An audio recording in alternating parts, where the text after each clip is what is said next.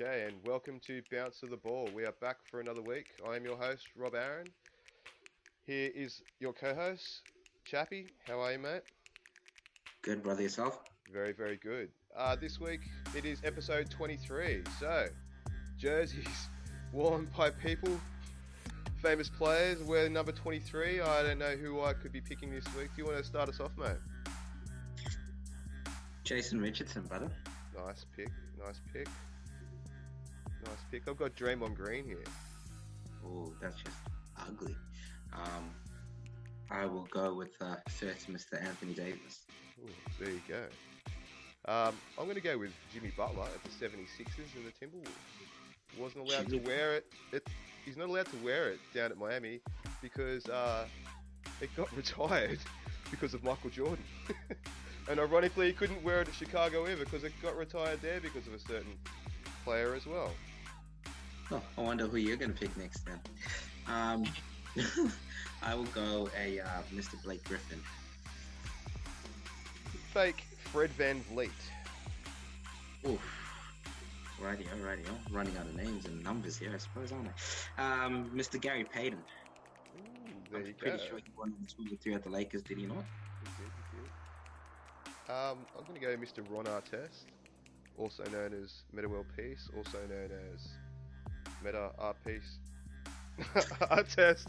I don't know which one it is these days, but when Ron Artest was playing back for the Pacers, back in the uh, infamous times, uh, he did wear the number 23. Why do you call it infamous? I don't know, man. Something happened, maybe. Oh, you're not going to expand on that? I did a whole podcast on it already. Oh, mate, you didn't even invite me over. I will go, Mr. Um, Marcus Camby. Marcus Cambry, hey? Marcus Oh. Camby. I see what you did there. I see what you did. And I'm going to let you go one more time Why do I have to go one more time? because I just have a caveat to add. Okay. Well, I suppose I know who you want me to say, and it's the first person you probably wanted me to say. So I'll go Mr. LeBron James and end it there. There you go. And Legacy Thief himself stole it from Mr. Michael Jordan. the greatest player ever to wear number 23. Okay, For so Chicago. For Chicago. for everyone ever. For Okay, Chicago. so on with the show. This week we are going to be looking at some interesting, interesting things, Chappie. So we're going to have a Yep. bit of a weekly recap where we're going to go over what's been happening in the East and the West. It's going to lead Yep. us fairly heavily into some trade talks that have been going on, some trades that have actually gone down, and the big surprise that popped up through the week between the Nets and the 76ers. Uh, then we're going to finish it off with a little conversation led by my co-host here, the MVP race. Um, he wants to have a bit of a discussion about certain players who aren't getting the flowers they deserve in the media. So, here we go. How's your week been, mate? Oh, it's only Monday, and I tell you, it feels like Friday. it's been a I've great actually, week.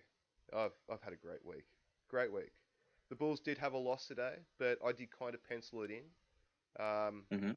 Pretty hard to win when you're playing against Embiid and you're missing five of your starters, essentially, or three of your starters and two of your key rotational players. Um, I did message you today saying that the Bulls had to use, I think, Malcolm Hill and Matt Thomas as their key rotational pieces today, and your appropriate Look. response to that was Who? exactly. So that's Look. where the Bulls are at at the moment. I still haven't done any research into who they are, so uh, that's that today, yeah, I apologize for that. Um, they're barely making a million dollars each a season, so you really wouldn't want to. It doesn't matter. Very bare Mm. minimum that one.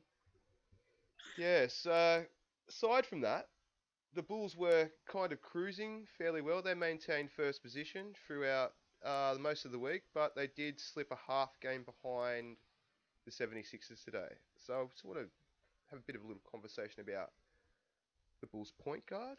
Um, as we know, the Bulls are heavily decimated at the moment, but young man who managed to get drafted at 38th pick, I believe.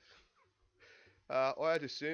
He's managed to really impress a lot of the league at the moment. Um, he's running point, winning games against the Blazers, the Magic, the Pacers. Um, yeah, Your quality outfits there, buddy. I, I know that, but you've got to think about uh, how the Bulls are actually traveling at the moment, personnel wise himself. Like this guy's a rookie and he's running point. You know what I mean? So he's feeding Vooch. Vooch is actually benefiting a lot from his point um, Yep. production at the moment. But uh, he was particularly really impressive when he finished the game with a massive big clutch dunk against the Pacers the other day. That was pretty wild. That was Yes, over Caris LeVert after he put on 42 points against the Bulls. I do remember the uh, messages he sent me, one after another. Yes, I was kind of losing it. So yeah, yeah, and you got to remember that he's been doing that without. Last couple of games, they've had to do it without LaVine and Coby as well as AC and Lonzo. So yeah, Yeah. they're not the best spot at the moment. Um, listen, there's always there's someone when we want to talk about in the East next, but I think we might leave that for a minute. What were you going to say? Oh. I was just gonna say that um, I was taking the piss about the opposition he's playing against, but he is a rookie, and um, you can only beat what's in front of you.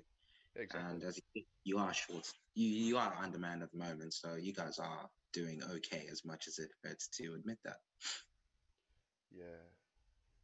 Yeah. Mm. So h- how's your team going? No, no, wait. Fantastic. We won. We won Oh, that did, you did win the other day. We did. Interesting Gave up that. 71 Quite interesting. gave up 71 points at the half, but uh, we came back. Talking about the East, oh, sorry, the West. Uh, the Suns, they're still two and a half games clear in first place of the Warriors at the moment, so they're leading the West on a 42 and 10 record. Quite impressive indeed. They actually went down, I think, to the Hawks on Friday, so that kind of snapped their winning streak that they were going on. But yeah, the Hawks, they're an interesting team this year. Very interesting team. Um, did you manage to catch the game today between the Mavs and the Hawks? Or did you hear anything about it? No, I actually haven't. Um, been uh, head down, bum up at work all day, and I think it's literally one of the worst games I've ever seen officiated. Oh really? Yeah, it was atrocious. Um, so Luka went up to Derek Brunson and gave him a hug when he got his fifth foul.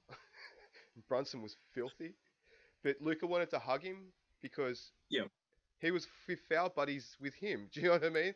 Like they Yeah. weren't they weren't allowed to guard Trae Young, and then some of the calls were pedantic to say the least. The referees Yeah. just I can't believe the way that Trae Young operates. Like when we watched basketball in the '90s, smaller players had to create their space. Do you know what I mean? And they did a very good job at doing it.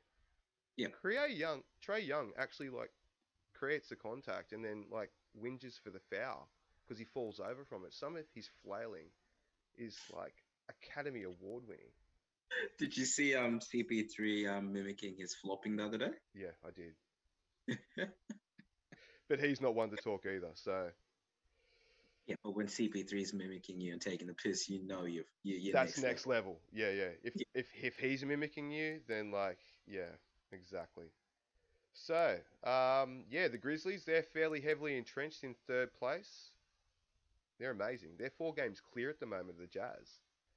Probably my second favorite team to watch, after the Bulls, obviously. But um, it used to be the Nets, but mm, mm, not at the moment. Um, so yeah, they're clear of the Jazz. They're currently like three and seven. Their win streak uh, from their last ten games. So I think they've had a two-game win streak, um, and they're only like a game and a half clear of the Mavs, who actually got that win today against the Hawks. Um, yeah, the Lakers they had an overtime win yesterday. But What a game! What a comeback! Okay, okay, you can, you can have a look at it like that. But you are currently sitting in the playing spot at night, and LeBron is LeBron is singing and dancing in his car on Insta and Twitter. How do you feel about that? Mate, when you've just come back from injury and you're 37 years old and you're still carving it up, mate, I'd be singing and dancing too, especially when I look at my bank account. Um, now, in all honesty, though, when you're giving up 71 points at the half, um, for us to lock down the way we did, um, it gives you a bit of hope that when these guys decide that they want to play D, that they can. Yeah. Um, because that first half was absolutely shocking. Um, it's the worst defensive half I've ever seen. Uh, probably a bit harsh that, but it's up there. Um, it was awful. Um, when you sit there and think you got LeBron, you got AD, and AD is one of the best defensive players in the league. Um, when LeBron puts his mind to it with size, he is one of the best, better defenders in the league as well. Yeah. Um, it was just, it was atrocious. It was that bad. I decided, I decided not to waste my afternoon and go mow the lawns and stuff. Oh, That's how bad. that bad. Well, Uh, I'm sitting there. I can go mow my lawns and catch up on stuff that I need to do while it's not raining, or I can watch this absolute travesty of a game. Like, I knew you were gonna fucking give me curry about it anyway, so I knew what was gonna happen. So I was like, oh well, fuck it, I'm gonna know everything. Uh, I was watching the game along with you because you know I like to sympathise with you, and um, when I saw Russ get fed the ball in the corner and the entire crowd audibly yell "No!" I'm like, "Oh no!" That and then and then the commentary started mentioning like that's a really hard thing for us to have to go through. It's like, yeah, no shit. It's like, I can't think of anything else that would be that bad for a player's confidence than to have your home crowd do that to you. You got nothing to add for the Russ thing about the crowd? Why do you want to do this to me, man? I- I Um, don't. We can move on. It's all right. Just, now look, at the end of the day, um, for a player who's been in the league for as long as what he's been in the league, you'd think he would have worked on more than um, running down the court really fast and dunking a ball. Um, that's a really disrespectful, I know, but I'm just saying you would have thought over the the last what 13 years, whatever it's been, he would have worked on his jump shot. Russ has always kind of been a limited scorer, but what he has improved his game on is his playmaking. I just don't feel like he's being utilised right by Vogel at the moment in that sense. So, you know, it's I'm I'm of the opinion that you kind of bought it how you saw it, and you got to use it how it has been used in the past instead of trying to, like, you don't teach an old dog new tricks, do you, mate? No, you don't. But no, but you do. All these Do guys in the league work. You can. All these guys in the league work on their game. Um, you think about it. Guys like even Blake Griffin's become. Uh, I wouldn't say he's a great Really, shooter, we're going to use Blake Griffin as an example. no, no, no, no, no, no. What I'm saying though is that he was just renowned for dunking a ball. Yeah. He spent most of his career in LA just dunking the ball. Then he lost all his athleticism and all his motivation to play. Yeah, but all I'm saying though is is that he became more than just simply a dunker of a ball. Um, I was gonna say Vince Carter, but Vince Carter's shooting wasn't always wasn't bad all along. But Vince, he never really lost his athleticism either, though. No, But- Vince just more got boxed in to being a Yeah, dunker. It's but- not the fact that he was just a dunker; he just got boxed in. Like they were trying to do with LaVine at the start of his career, but people are starting to realize now that he is way more than just a dunker. Boy can shoot. Yeah. But what I'm saying is that Vince could shoot as well. And if you're a professional basketball player, that's something that you should be able to do, especially as a guy. I understand that, but Uh, Russ has always had good shooters around him. It's not necessarily a part of his game that he's had to kind of sharpen. He he sharpened his drive. You know what I mean? He, okay, his mid range is atrocious. That's something that needs to be worked on and should be better. Them hitting the backboard, the top of the backboard's pretty bad, man. I must admit. Even I cringe when I watch that. It's yeah, but in saying that, like he's always had good shooters around him. Like he's had Beal, he's had Harden, he's had KD. You know what I mean? Like he's had shooters that he's distributed to Okay. and always. So I'm, Hang, yeah, I'm just, hang. I'm just playing devil's advocate here. That's all, man. Like, all I'm gonna say to that though is that yes, he's had shooters, but why didn't he add things to his bag? You can't tell me that the fact that you just have shooters means that you don't need to work on your game. the That you thing don't is, need. right? This is the thing, but Russ is so ball dominant. Do we really need Russ to add anything else to his game?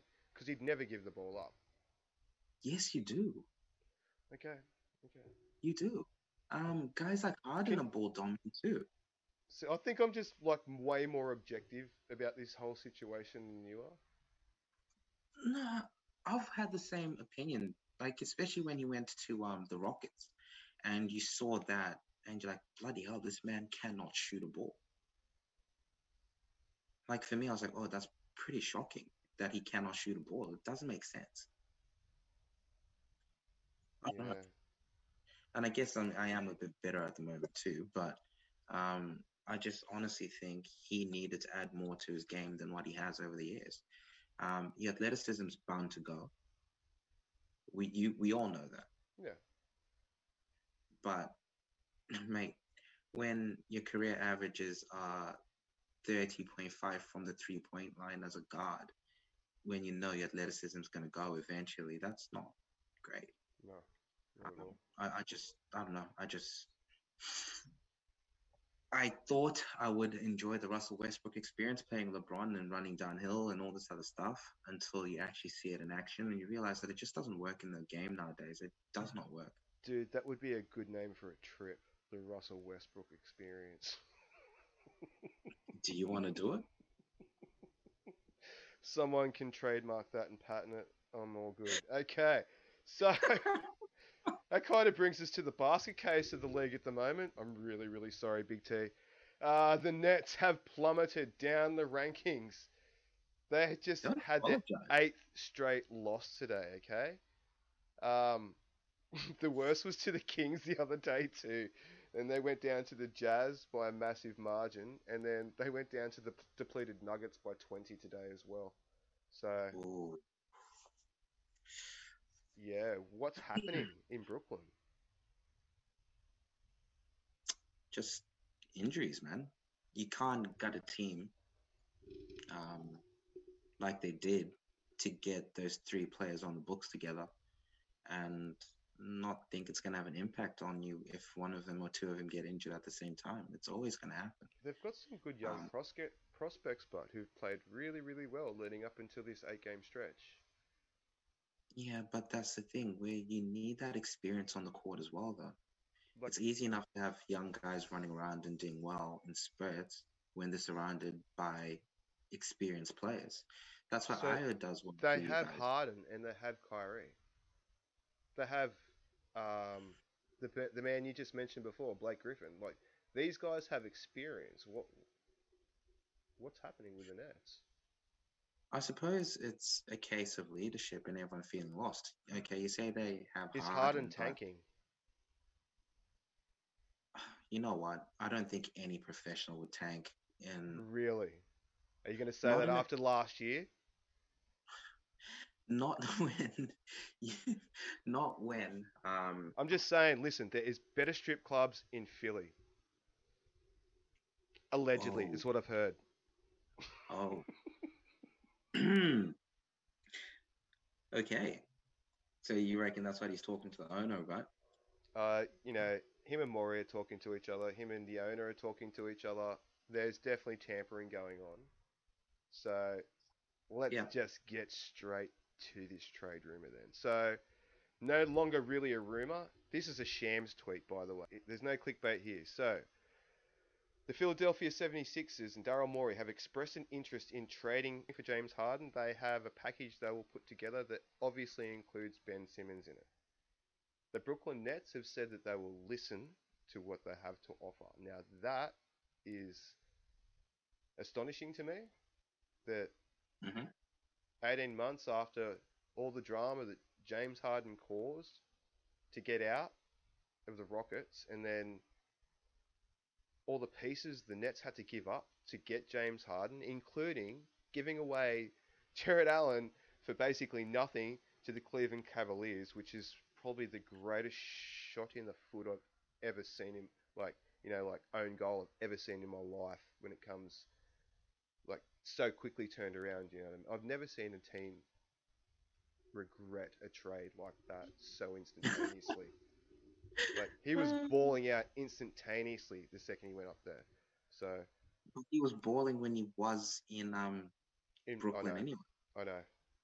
So he, anyway, we don't need to go down that. It's been spoken about a million I believe times. that It was all just to give Griffin more time and space on the floor, which It Yeah. doesn't make sense when they barely play him. Um, I don't know. Um, one of the worst trades ever. One of the worst decisions ever. Like, let's be honest. just the Jarrett Um, Allen one, yeah. Considering yeah. they didn't have to give him away. No. No. Oh, I guess it's almost on par with the Caruso one. Caruso one, isn't it? But anyway, moving on. Moving on. Um, I don't know. I, I just think there's a difference between experience with guys who buy in totally. Like, okay, everyone sits there and says that Kyrie is not a great leader. Um, says that he struggles with it and all this other stuff. James Harden, he seemed like a good leader and um when he was at the Rockets. I don't know what's happened. Like those guys followed him to the ends of the world there. I don't know what's changed. Um, Yeah. That doesn't make him a good leader, but Are you sure when he led that team? Yes, he had his struggles in the playoffs, but he led the, that team for years and years and years. the best that Um, team was was when they had Chris Paul leading them. And that didn't work very well, did it? Well, Off the 'cause his- court. only because his hamstring fell off, but you know, Yeah, but I'm just saying off the court it didn't work very well. of course it didn't Um, because of James Harden. But why? Because James so Harden- The difference is James Harden seeks leadership, and the best leaders are ones who do not seek leadership and have it bestowed upon them. Mhm. He's got it. He's he's doing it for the wrong motives. He wants to lead to do everything his own way. He doesn't want to be part of a team. He wants to be Yep. a dictator. Is that the case though? I think it is. I do not rate James Harden. He's an amazing talent, scoring wise, and all that other stuff. I get it. I really do get it. But I think he's toxic for team culture. Yeah, I don't think he's ever going to succeed in the finals unless he stays at the Nets. I think he'd be toxic for 76ers. Now, people are saying stuff like him and Kobe would be like, like sorry, him and Embiid would be the best um, guard center duo since Shaq and Kobe, but I don't know, man. Kobe put a lot of work in. Yeah, A lot of a work. lot of work in and A lot of work. sacrificed Um, a lot of scoring to allow Shaq to get his. Till he got the shits and uh, demanded a trade. Yeah, Um, but that was about Shaq's, like, you know, not putting in, coming back unfit, having to gain like play into fitness through the season. oh, I wonder who does that all the time. Mm, no. It's like Kobe and Shaq, but back to front. Joel Embiid has his uh, issues with his fitness levels as well, though. At Yeah, times but it looks like his fitness is related to his health and his body, not his lack of discipline in that regard. he does look heavy at times, though. Yeah, but he's a center. You need to be big to back down them big boys. There's a there's no a point and purpose for his size. What's the point and purpose for James Harden walking around looking like he's wearing a fat suit? Oh wow. Oh, dude, everyone saw them pictures when he was in in Houston. Like, what was the go with that, man? That, He he he didn't want to be there. That's Yeah, what man, it was. He, he, gave zero fucks.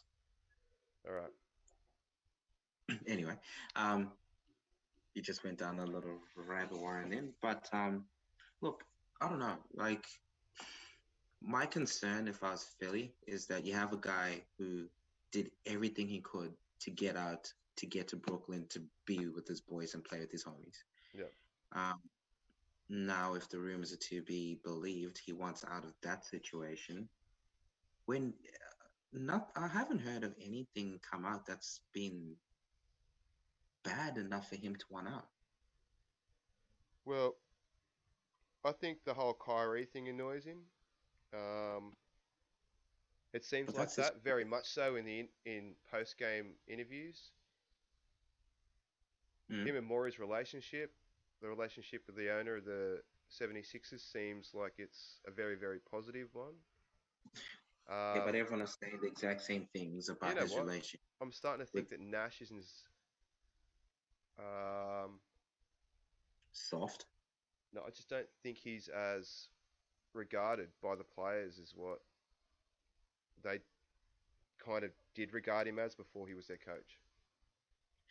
Hang on, but the thing to remember though is once you get to a certain level, um, coaching isn't really as important as um, you believe it is. It's all about man management and keeping guys happy.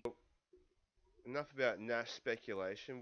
What's the kind of what do you think are going to be the big impacts from this trade? If it's going to go down, what are you asking for if you're the Nets? Everything. Give me a clue. I want it all. Well, Okay. I know what I'd be asking for.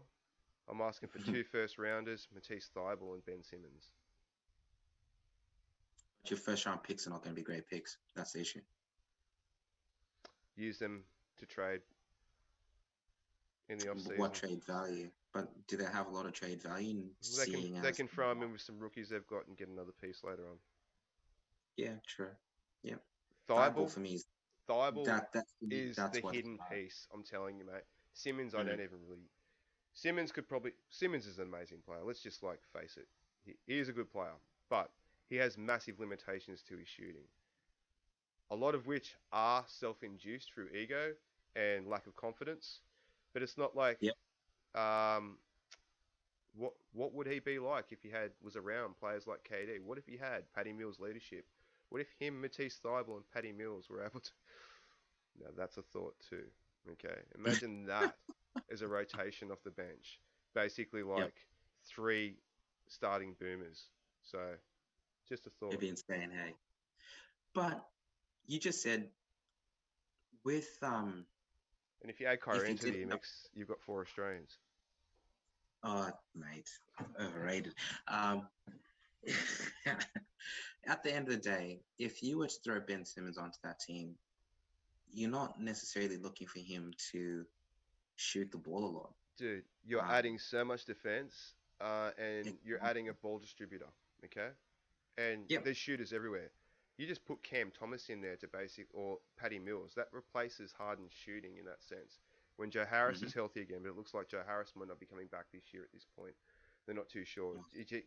They're waiting for updates That's and they just keep not coming. It's a shame. Um, yeah, but it's going to be interesting to see how they move.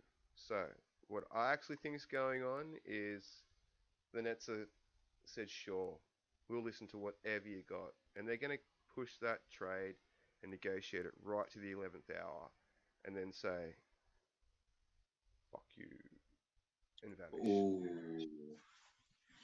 You reckon? And leave them stuck with Simmons as an untradeable piece until the end of the season. Yeah. But I was saying that's probably what they need to do anyway. Like, in all honesty, they'll get they'll get more for him in the summer than they would now. But think about it. If you're the Nets, you still do this because you're basically preventing them from making a trade with someone else. Yeah. To make to improve them. Do you know what I mean? So you've got to tie Yeah. them. You've got to tie Ben Simmons up, or the speculation of a Ben Simmons trade up. That's what I'd be doing. I'd be playing full smoke and mirrors at this point. Because they've Mhm. said, listen, I've heard before teams come out saying no, we are not interested in this player, and then get on the phone to the GM saying we are interested in the player. We just have to like posture a little bit. And I think this is kind of like a reverse situation of that. But when you have a player who's You've really got to consider it. Like if they offer Thybulle, I- I'd I'd I'd, I'd take it. defensively that makes the Nets so much better. But Mhm. Harden to the 76ers, is that a risk you're willing to take if you're the Nets? Can you imagine if they trade Harden and Harden hits the game winner in game 7 in a 76ers Nets series? Eastern Conference That- Final. That would oh, that's unforgivable, isn't it?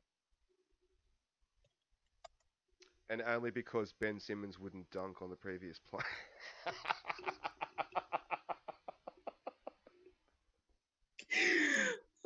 Sorry, I had to add that in. I had to add that in. Um, That's awful, man. Yeah, I know. Uh, yeah, so that's You're what I think's happening with that. I think it's all BS. But besides from that, we've had some other crazy trades, haven't we? Oh no, what was that? You're gonna add? Here's a quick question for you though. Yeah. Would you ask for Danny Green in the mix as well? No, I'd say give me Maxey too. Hmm. So that's if you I see. want James Harden, that's the price. But would the dollars work with Thybulle and Simmons alone? I'm pretty sure. Uh, is that for real? Dude, yeah, that money works all day. Oh no, Fireball signed a four-year, yeah, yeah, four-year, twelve point five million dollar deal contract. Yep. That's 3.1, 3.12 a year. That's what he's on at the moment. Dude, that works. Get him. What's Maxey on too? max. Pardon? I'm just trying to work it out for Harden's max. Maxey. He's on an old contract though, isn't he? Um, because Harden's on 44 ish. I would have thought. It's really interesting. Yeah, that all works, man. Money works. What's Simmons on? He's only on 20 mil or something like that, isn't he? 33 apparently. 33 with it. Ah, it works, Yep. man. That fits. Crazy. How's Thybulle only at 2 mil? I heard someone. Crazy. I heard on um, Brian Windhorst and Tim Bontemps. I don't really take too much. Tim Bontemps said shouldn't have said that the Bulls are only a playing team. Kind of pissed me off. Makes me judge you forever. Um, but they kind of speculated that James Harden could possibly turn in to Russell Westbrook or John Wall, a la shit contract if he doesn't improve his game. Because you got to say like. He hasn't exactly been. He's played well this year at times, and I mean at times, but not consistently. Okay. I think it's a massive fall. I don't think he's that bad, but How old is Harden now anyway? not young. You see, what worries me about him is that he's never seemed to be overly athletic. And Father Time Grates for no man, especially when And, it, like and it's not as forgiving on people who aren't as disciplined with their bodies. James Harden is 32 years old. Yeah, 33 this year, isn't he? Yeah, Um, in August. Wow. So I, I actually do wonder: um, is it is he just going to lose all that athleticism? Yes, he's going to be a shoot and be able to shoot forever, but is he going to be able to, to create that separation without traveling? But when it's slow, it's easy to call, isn't it?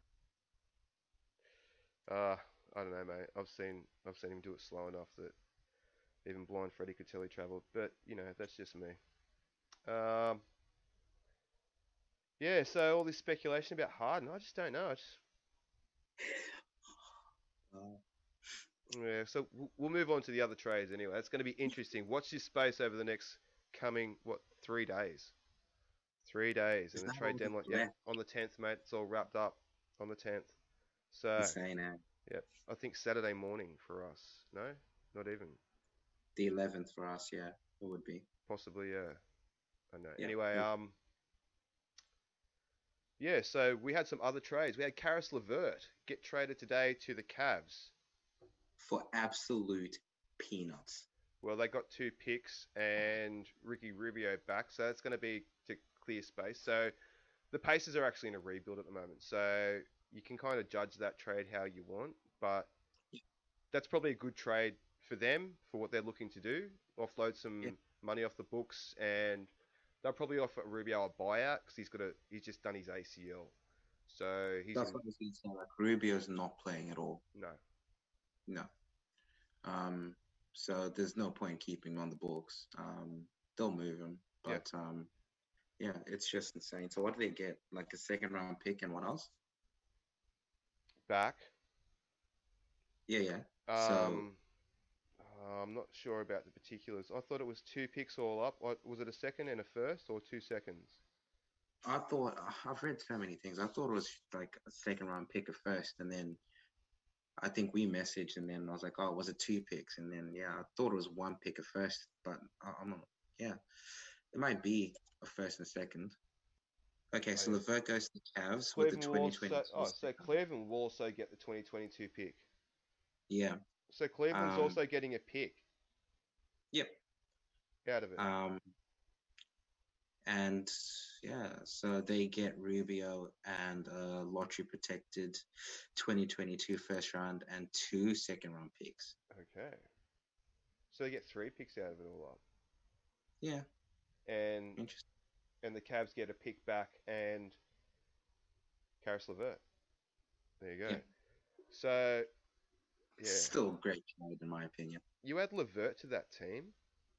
Is he going to play scoring guard? Because he's a really, really tall scoring guard, dude.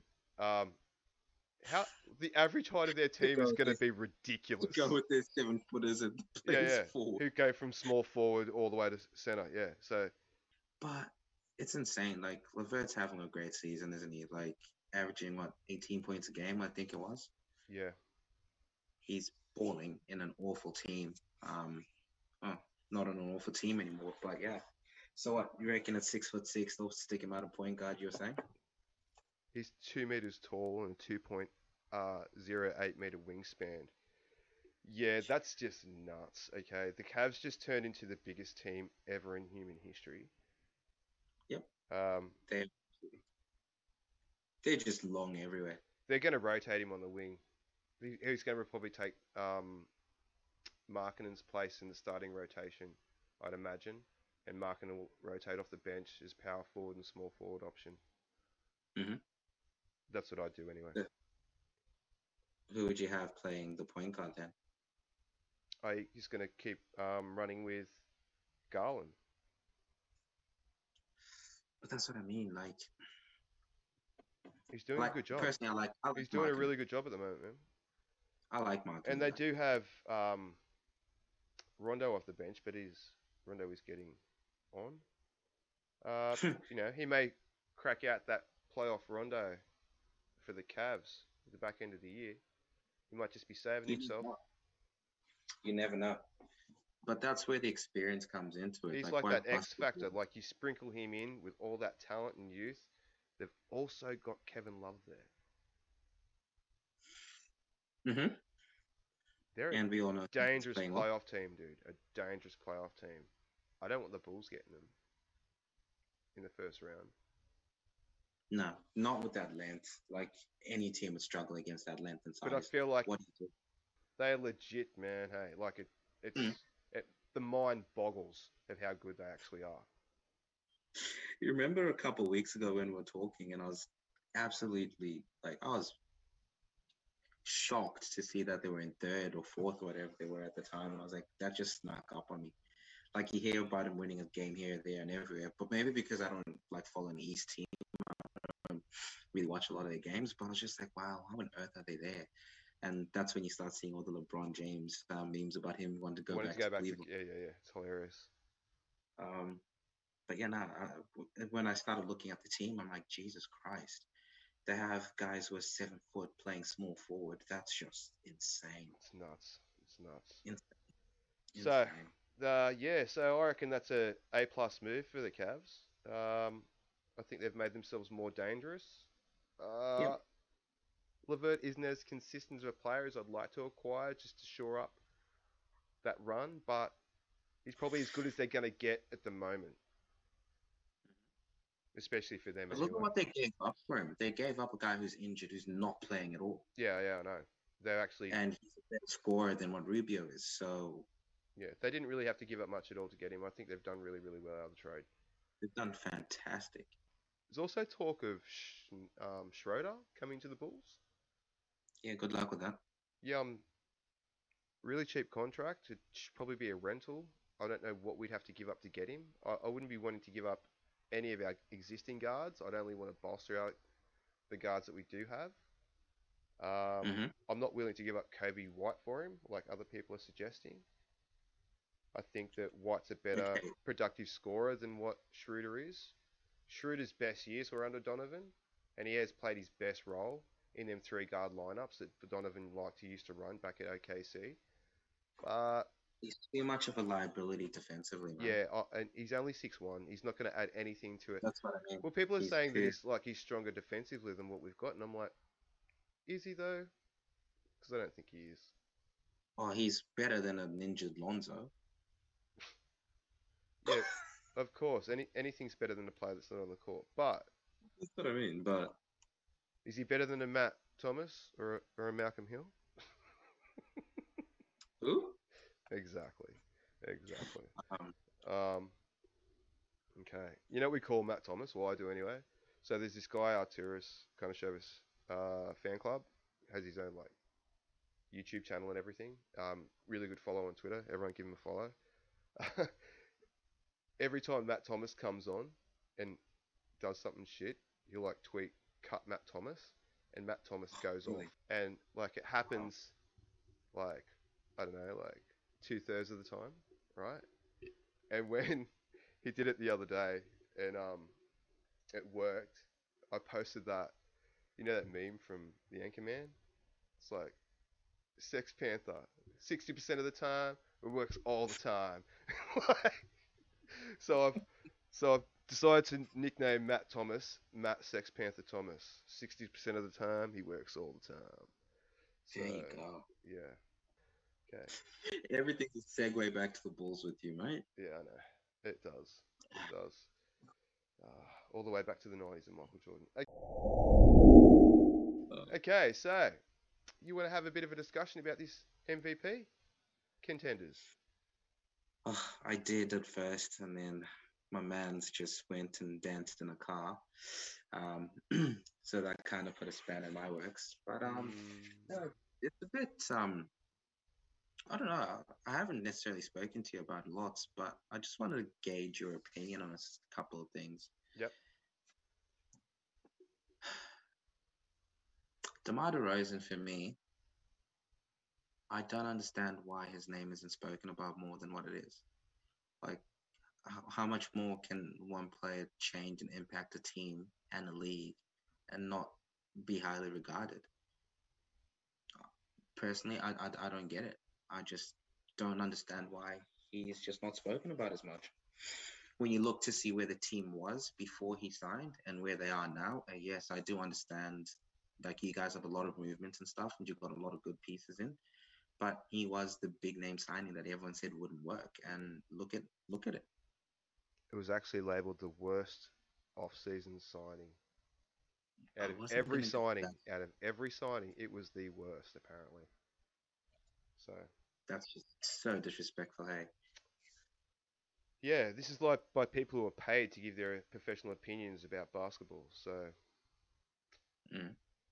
yeah, um, I think the reason he's got not getting the love that the other players are getting is because Demar is definitely part of a tandem two piece.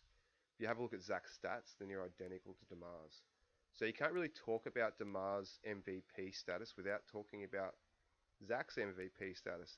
And the two kind of essentially aren't cancelling each other out, but they're making enough noise around each other's MVP conversation that other people are being propelled ahead because it's quite obvious that players like Embiid and Jokic and um, even LeBron have way big of an impact individually on their team than, do you know what I mean?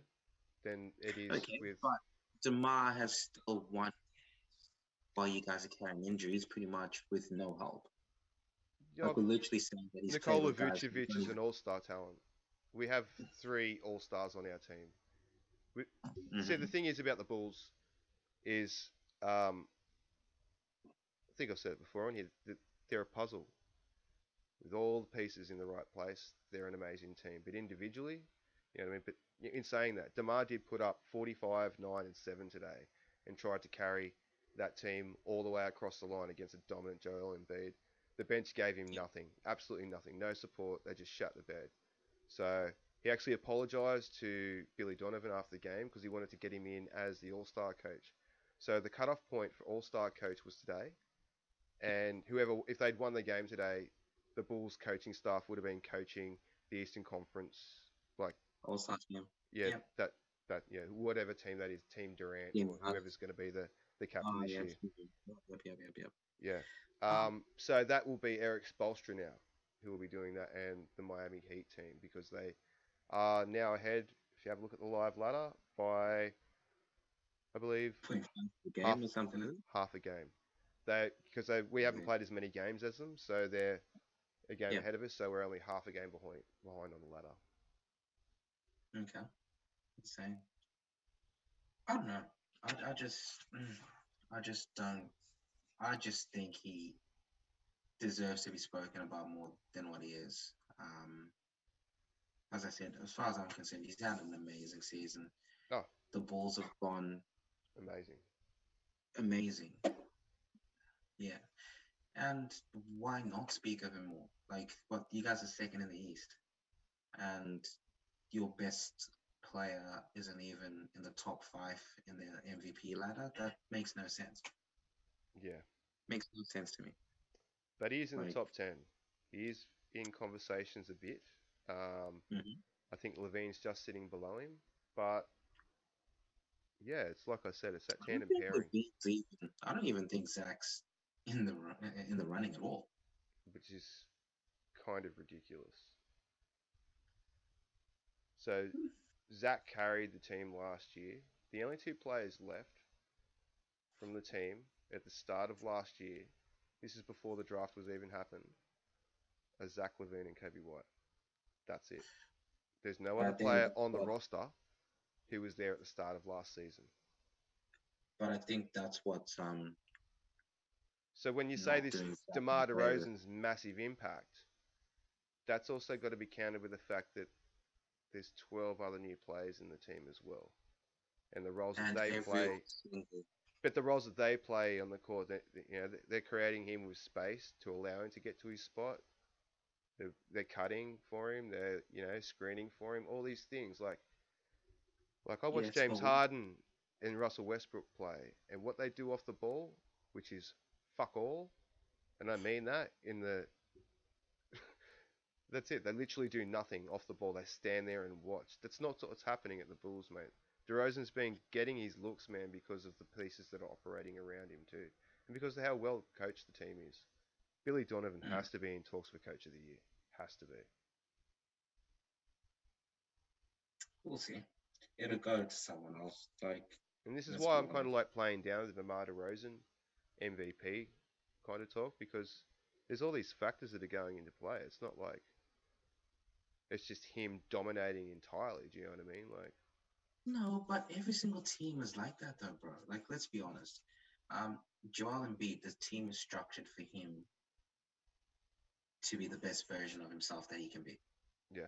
The exact same thing with um, Giannis and the Bucks. Everything is structured so that he is successful. Your best player is successful, your team becomes successful as well. yeah. And the Um, Bulls are structured so Zach and DeMar are successful. Right. So and also Vooch in that sense. We have that three piece combo. You know what I mean? Like Yeah. that I think they went off one time earlier in the year where there was like I think Zach and Demar both scored thirty and Vooch scored twenty eight.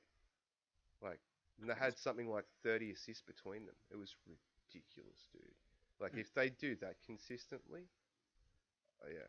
So and that's the other thing, like yeah, it's not just one. Demar's not just the only player dominating. It's definitely a team effort at the Bulls, where I feel like Yeah. player like Ja Morant, it's definitely a team effort at Memphis, but Yeah. Ja is just it's about the narrative in that sense. You know what I mean? And like it would be nice, and I understand that Demar has got that great narrative. He actually has got a really good Mm. narrative in that sense. You know what I mean? Like having to be being the traded having to come back and learn in a in a small market, then going to the Bulls and making them relevant again. It's an it's an amazing story. Wait, who are you calling a small market? Spurs. Well, Yep. tradi- you know what I mean. Like I'm not calling Yeah, yeah. Spurs a small market, but come on, like. Not many people outside of Texas go for the Spurs, dude. Okay, like I'm just saying. And if they do, it's because they're Australian and Patty Mills used to play for them. And guess what? They go for the Nets now. So sorry, Spurs. Um, Oh, mate, you cannot even say that. that was rough. hey? That was really rough. built How many chat? He's won five chips. Yeah. Playing basketball the right way, building through the draft, signing like unknown European talents and just be, them becoming world beaters. Oh, they weren't world beaters before they got there, but you know what I mean. Like And why did he have to do that? Because the Spurs are a an interesting place to live. small market franchise. he had to draft talent, dude. You're not attracting talent to the Spurs. I do want to say that, but What's the best mm, free No. agent signing the Spurs have made in the last 10 years? Can you even tell me? Can you even Rudy? Gay. Okay.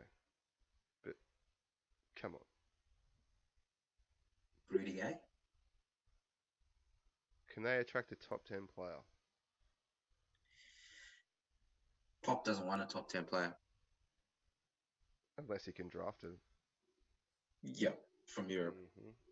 From Europe.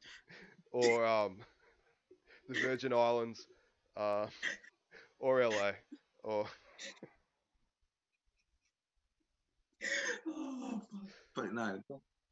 Okay, so they are relevant. They are a very, very, very relevant organization. Modern they day basketball. Sorry, Spurs Yep. fans. Okay.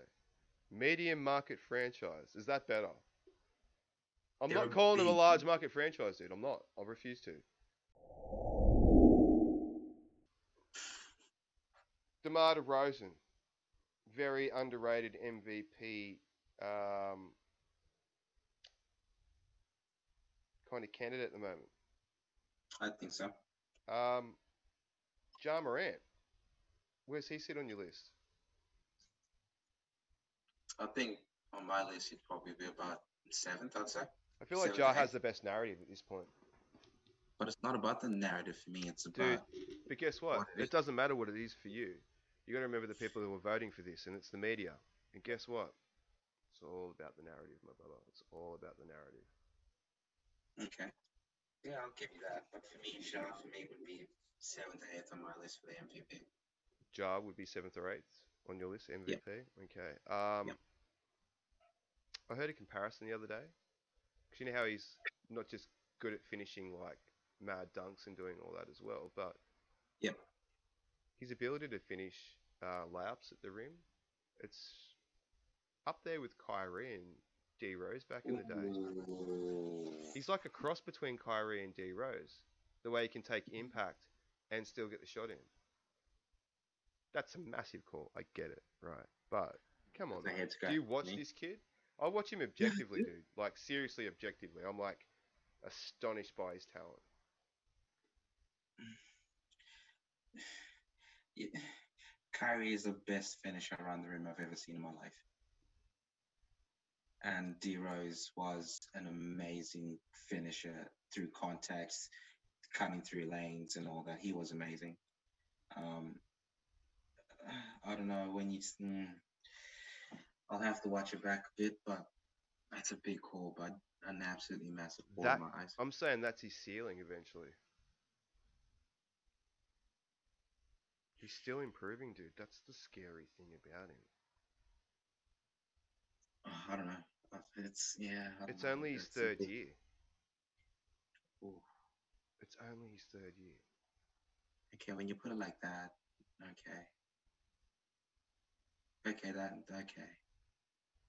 I see where you're coming from now, but Why can't he be MVP, bro? Why can't he? you know how I'm um, gonna use the argument I hate using. you know um D Rose. He's not he's not gonna he's not gonna go deep into the playoffs and win the chip, so he can't be MVP. There you go. Despite the fact the MVP race doesn't count the postseason, but it always seems to to count. So is that why Giannis kept winning it? Yeah, it is. But they kept It is. out But first round, Giannis right? was dominant. But at least they made the playoffs. People weren't expecting to be as good as what they were. And Memphis is um, making the playoffs, my friend. the- Memphis is making the playoffs. But when you have a look at it, where you've got guys like Giannis and that feel good story there as well, and you got Luka Doncic there as well, who I think is a better player than him. He may be, but Luka Doncic doesn't really ingratiate Um, himself on people as much as he does with like purists of the game. Like we love him because of the way he plays the, the game, but and how talented he is. Yeah, but mate, just because you're not going and just because you're not being flashy and dunking the ball. No, I'm not saying doesn't that. I'm talking about his attitude. People, it doesn't, it doesn't rub off well on people, man. He's got a really like fu kind of attitude, and like it's a superstar kind of mentality, and I get it, and like I haven't got a problem with it. It's because the man's been playing professional basketball since he was Oh, of 16, course, of course, it's because he's been And playing professional basketball since he's in 16. and he was the best player in Europe. Just because the Americans don't appreciate. You saw how disrespected he got in all the projections when it was coming up to the draft. Yeah. Like, do you think Atlanta did the right thing? No, they think No. they did. I know they think they I did because they're like, oh, well, What, we made got- it. Well, they made it to an Eastern Conference final before, to a conference final before um, the Mavs did, but they probably would have won that if Luka was leading that team. Exactly. Exactly. That's and what they got a small guard and lost. Once again, I'll say it: a EuroLeague MVP for a guy who did well in college. Yeah. Against someone who did well against professional players. Yeah. I'm just saying that like Luka's attitude, it's and here's the thing, it's these kind of like it's irrelevant things that are that will matter in the end with the MVP right.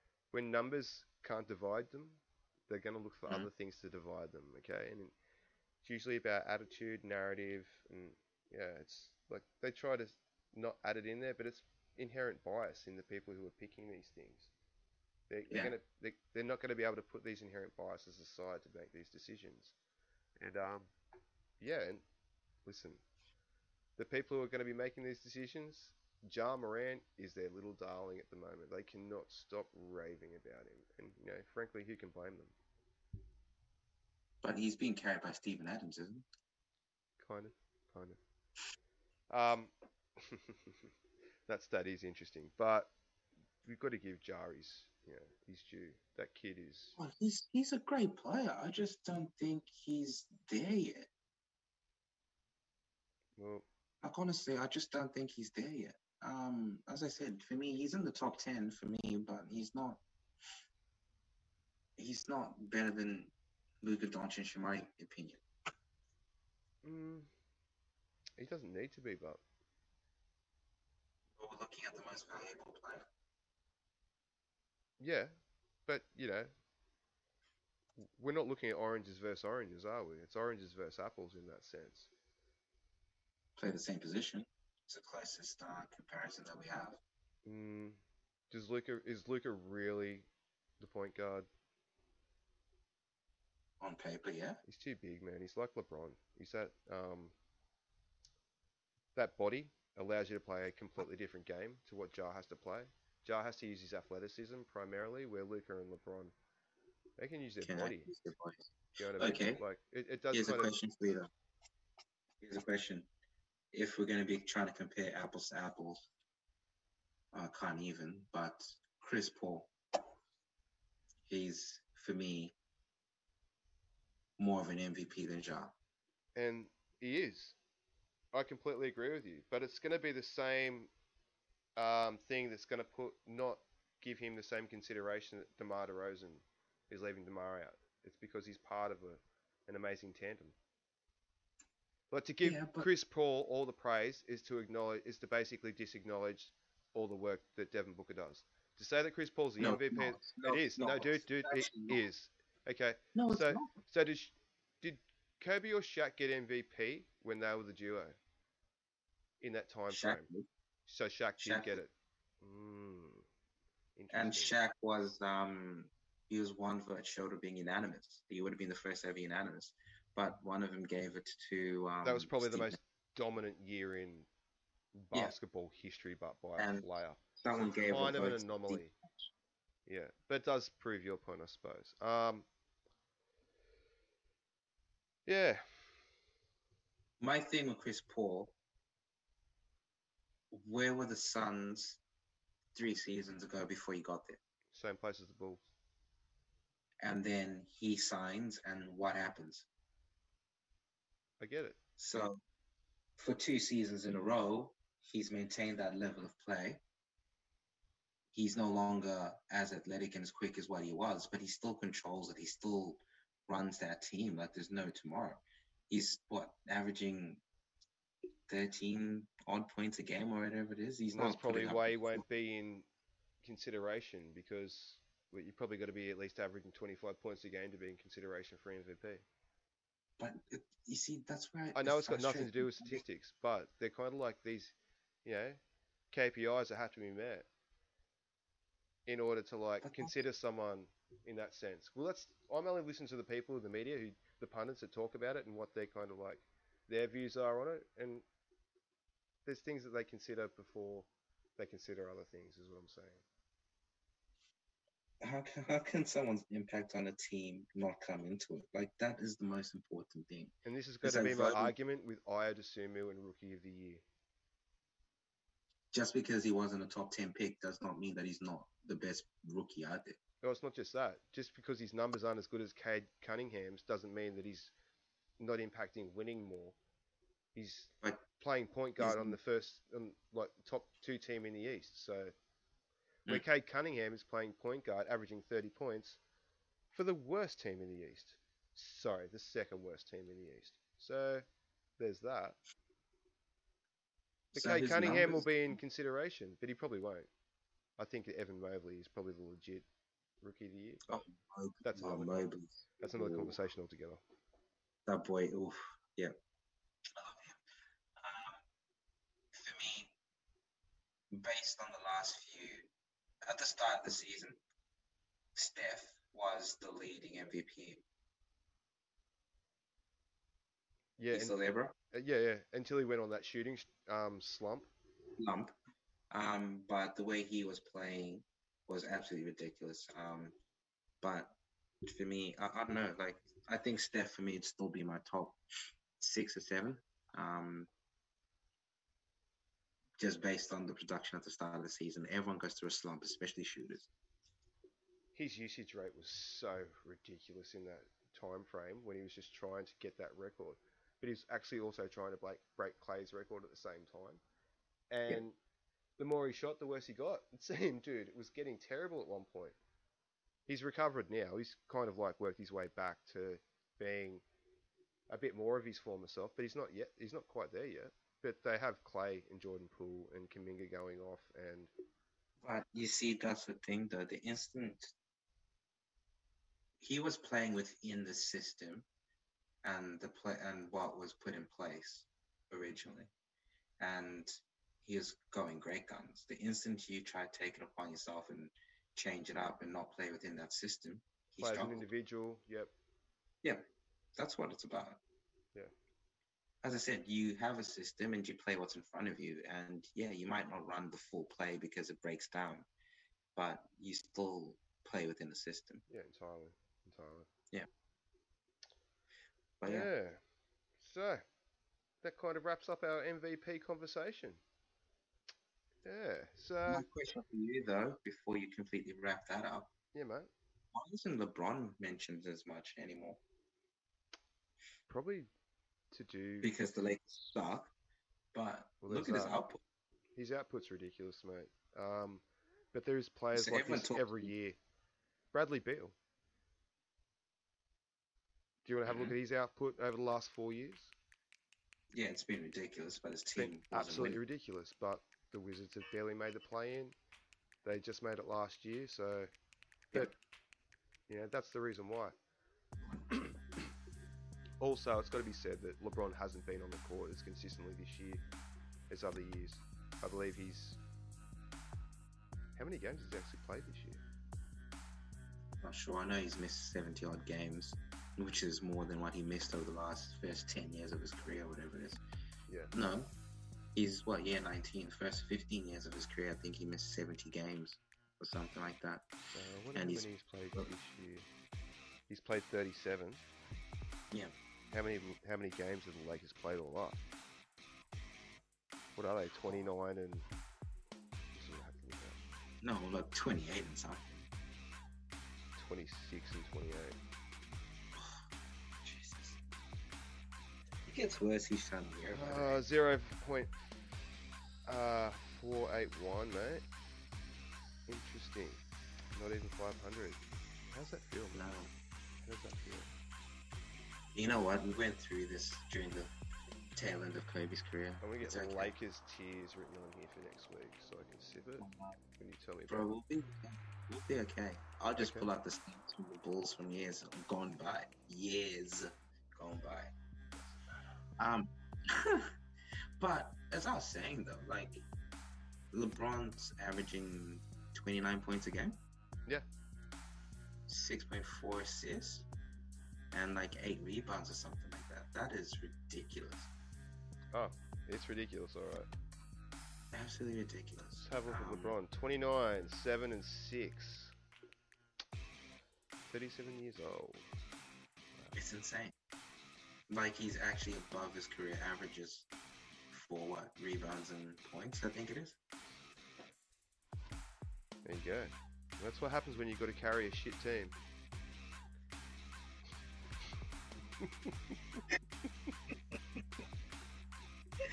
But he's doing it with more efficiency. Oh, Thanks for that. You're right, bro. You're welcome. Thanks. Oh, Needed. too easy. Okay, guys, so that kind of wraps us up this week. Uh, thank you for listening. If you listen to us on Spotify or Podbean, please give us a follow. Really appreciate it. Share us on the socials. Also, if you're watching us on YouTube, please like our videos and subscribe to the channel. Okay, we'll see you next week. Bye.